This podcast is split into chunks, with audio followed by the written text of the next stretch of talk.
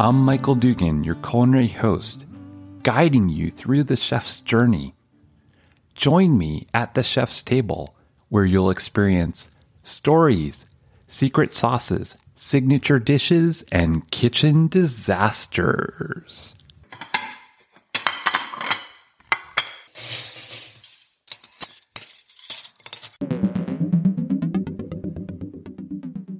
What would you say some of your most popular culinary lavender products are? Mm. I would say the lavender honey. We probably had that on the shelves for a week. And as soon as it was time to harvest the hives, uh, it just flew out of the barn. But mm, um, okay. I would say second to that, we people came from far and wide. We partnered with Lopez Island Creamery to make oh. a Our Legacy Fields custom uh, lavender ice cream sandwich uh, that oh, has wow. this deeply rich brownie textured chocolate cookie with a very light flavored lavender ice cream and a generous portion of that inside is just to die for. Okay, and, you're seriously culinary connected now. You got it. You it's got hard, it. It's hard to crave ice cream when there's snow outside, but I would yeah. totally. And if no one's watching, I might eat too. Make myself okay. sick. But it is so good. And then for folks who prefer the non-dairy variety, we made a, or Lopez Island Creamery rather, made a lavender lemon sorbet. Mm, and okay. just, just amazing. We had a couple of, of guests come out to the farm and get some containers of that to put scoops into uh, prosecco for uh, like a bridal party. Now we're talking. These people are genius. Ah, um, I see. But the ice cream's a hit. We have lavender lemonade. Um, we have infused chocolate. Uh, we have lavender infused honey. So the natural honey in the hives here on the farm don't have a distinct lavender flavor. Uh, the bees just feast on the lavender. But we also have an infused honey where you will definitely pick up the notes of lavender in that honey. Uh, jams and preserves and syrups, a ton. It's lavender is so versatile. And if yeah. anyone is, is leery of having a lavender flavored something or other, it's probably because they at one point in time tasted a product that that had like a hint of a soapy flavor, and they're like, uh, you know, I, I have tasted eat. that yes. before. no one wants cleaning products in their food, and I get it, right. but chances okay. are they had the wrong variety in their food. Part of my joy is teaching uh, chefs and, and bakeries exactly what cultivars to use when you're making infusion. Who do you teach? Oh, Let's talk about that. Really good question. So mm-hmm. we've had a mm-hmm. couple. This is season number two for us. So we're brand new baby okay. farmer, but we have a list of people who have asked about culinary lavender. And so this wow. year will be a lot of fun because we are going to have double the yields we had last year. And you know, it, it just it keeps increasing year over year when these mm-hmm. plants get larger.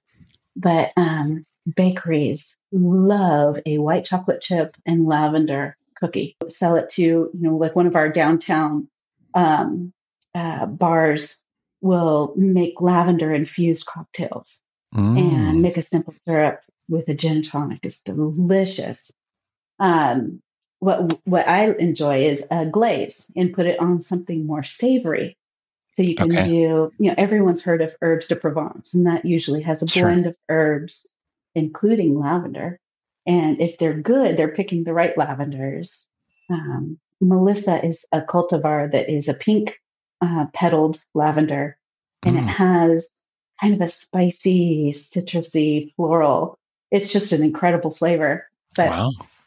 there's there's a lot of folks who are very interested um, and a lot of people in the community came and picked bundles of culinary lavender to make gifts for the holidays uh, mm. lavender sugar mm-hmm. or a lavender uh, vanilla, infused vanilla, or infused uh, vodka. And so just a, a ton of options. Okay. Any specific, like, can you throw out any names of restaurants or chefs that you've worked with? Well, I have to give a shout out to Rocks and Dirt Bakery. This gal, she's incredible. She lives out on Camano Island and she doesn't have a, an official brick and mortar. Amazing recipes and concocts these great twists and turns to allow for, uh, you know, dietary needs and sensitive palates and stomachs. And so if you have an allergy or an affliction, uh, she will insert in her recipes what to swap things out for. And I think that's just brilliant. Well, it's just so helpful. It's just very inclusive and it makes everyone feel empowered that, you know, that the last thing you want is for people to approach um, cooking and creating with, I can't, you know, start with, I can't. She definitely puts that out there right in the beginning. Like, you absolutely can. You know, people who have, um, celiac or you know like there there's a lot of issues that people need to bob and weave and maneuver around. True. And she makes that so easy. Uh, I I would definitely um, point people to Rocks and, and Dirt Bakery. Uh, she's rooted right here in the Pacific Northwest, and just just an incredible person. Um, yeah. So, so, check her out. But yeah, the, the, uh, we partnered with um, with a bakery out of Arlington, hmm. and they they became fast friends. We were actually farmers market buddies. They were right next to us in the farmers market, and it's Hammond Bakery, and they are just just a hoot. Just everyone there, down to the management and, and back of the kitchen staff, just amazing individuals. But uh, during our grand opening, we wanted to offer a couple of lavender specific uh, cookies, like a shortbread. Oh, and cool. They, okay. Oh, so good and they knocked it right out of the park. And so this is the kind that doesn't like like you said, the culinary lavender is yes is tasty and it's not um it, how did you put like it? Soap. yeah, it's not soapy. It's not soapy. Yeah. you wouldn't want to say that, but yeah. No. Well, that's so interesting because my mom washed my mouth out with soap as a kid, right? Yeah. So I mean, that would not be a great memory. Likely so. not her favorite yeah. lavender soap, though. Yeah. You know, she would, yeah. it would be, you know, the Irish Spring most likely.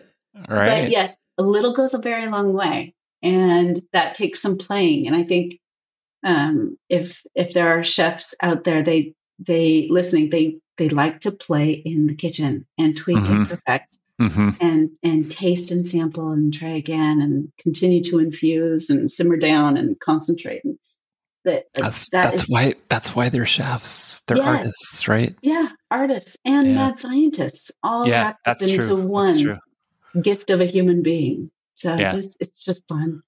And it, wow. I think it's honestly untapped territory. We know we know uh, we're constantly learning the benefits of lavender, you know, like the terpene, terpenes or terpines, different okay. elements that your scent receptors take straight to your brain and like mm-hmm. all the beneficial and neurological effects of aromatherapy and what it can do for people. And lavender is just chock full of them, like linalool, oh, sure. acetate and camphor and eucalyptol. All of those things inspire different effects um, for people. It's fascinating. Pain management, antidepressant, anti anxiety. There's neuroprotective elements in lavender, antispasmodic effects in in like therapeutic actions. But and that's not even touching the topical benefits of lavender, the antimicrobial and fungal and bacterial things. Truly mm. amazing. But we haven't even begun to scratch the surface on the benefits of culinary uses and the benefits of consuming the different cultivars used in cooking and baking. So I, I, think that there's so much to explore with lavender. Every bit of this plant is incredible. Um, and I, I hope uh, one day chefs and bakers will, will really get into it and, mm-hmm. and want to play. Yeah, that's that to me, like I love learning how chefs explore, you know, new mm-hmm. realms, right? Mm-hmm. And this isn't this isn't it's been around for a long time, but it's really it's not been touched on that much, I think. Yeah. Um, and it may because it may be because of the soap concept, right? yeah, people don't know what ones visual. to use. Yeah. Yeah, right.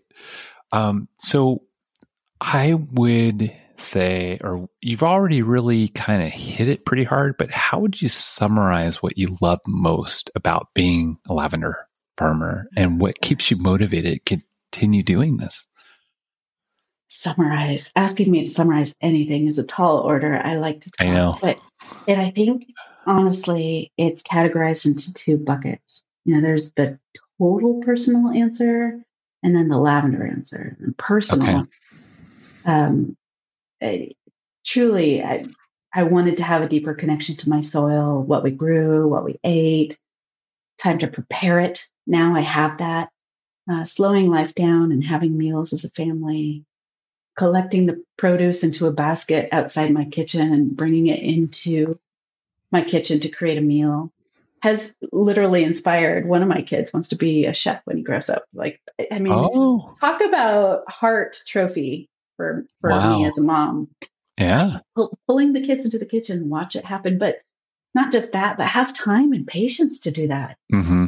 um, how old? you know like oh drew is 15 he just got his okay. permit he's taking driver's okay. ed which is shaving years off my life and kira is 17 I can uh, probably connect him to some people. You know, I've met oh. so many amazing chefs by doing this podcast that are so giving and so caring, and they're just genuine. I, I felt, I feel so lucky to have the guests that I've had on the show.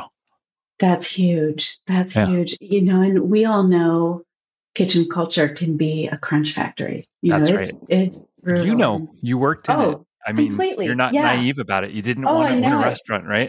I know. And so when he's like, I think I want to be a professional chef, I'm like, uh huh. Oh no, you know. oh, this is okay. So Renee, this is as close as I get. This is my this my is passion, you. my purpose, yeah. right? I I, I never made it as a chef. I burn out, and yeah. so it's really about giving chefs an opportunity to share their stories because in my mind, they're heroes in hospitality. Yeah. oh, completely. So it's kind of like I I decided not to go in that direction at one point, yeah. but I miss it. I really miss it, and I really miss the people from hospitality so much because they're mm-hmm. so unique in the world. You're still pulling that connection close to you, which is just mm-hmm. yeah. amazing. I feel like you know you're staying close to your purpose, mm-hmm. and you're going through evolutions of what you do as a vocation. The world needs this. You, know, right. you love it. That's mission. And yeah. so you you're you're still holding that close to you and you're still practicing that in your life and that is to be celebrated. And even if even if my buddy doesn't, you know, become a professional chef or if if he mm-hmm. goes into a kitchen and gets you know the daylight scared out of him that's it all okay happen. right yeah. it can totally yeah. happen but still somewhere in that he's you know he's identified that as a passion he loves it and mm-hmm. Darn it is a 15 year old kid he can knock out taco night all on his own. And oh, he's great at it. So yeah. you know in there I, you know i just i feel like i'm passing on the gifts that my grandmothers gave to me and and gifting it to my kids which is come here honey let me feed you let me love you. Sit down tell me about your day. Eat this. It's delicious. And, you know, it's a more of a moment than it is the dish, but it can also be very much attached to the dish. So um, I'm so proud that that uh, we created a lifestyle that we could in, even inspire him to be interested in that. So, yeah, that's that's fantastic totally gone off your question. oh, it's okay. It's okay. That's the risk of asking me to summarize anything. It's not going to happen. Yeah. Well, but like, what do I love most about being a lavender mm-hmm. farmer, and what keeps me mm-hmm. motivated to continue this work? Uh, lavender, the plant is truly healing, and mm-hmm. every little bit of it is is used. Um, but really, it's the fields that grow this environment and it's where people are they're just drawn to it like a magnet and they're mesmerized by the pollinators and even the the act of harvesting we hand harvest all of those plants we've got 3300 plants growing out in our fields and we're hand harvesting with a sickle, each one, tying up bundles, hanging them in the drying loft, or you know, gifting a, a fresh bundle to someone. And all of that is a beautiful process in and of itself. Mm. Being out in the field by yourself, or the two of us, my partner and I together, talking about life. Um, you know, all of those moments are so precious to us. And if we hadn't had leapt into this um, risky dream, we wouldn't have this. And so all of that, it's deeper than just the plant, but the plant itself represents relaxation. You know, people want lavender okay. in their bath. They want oils in their um, humidifiers.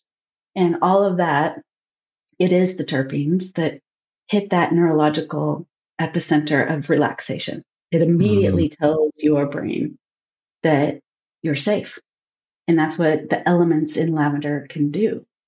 And so we've created a world, a life that resembles that, if that makes sense. So that's. It, it does. It absolutely does. My wife turned me on to lavender. I was so naive, you know, typical guy, right? Oh, I don't need lavender. And the next thing you know, I'm going to sleep and I'm smelling lavender on my pillow and I'm going, wow, or basalt, right? Yeah. And I just couldn't believe the way I felt. And uh, she's turned me on to a lot of really cool things. Like I'd never had a massage before. And I went, wow. Oh, yeah. Because, you know, it's just, you just don't think about those things sometimes as a guy. Yeah. And, and she introduced me to it and i'm like oh yeah i definitely want to go for a massage you know and, and of course they have lavender there so um, felt connected that way too.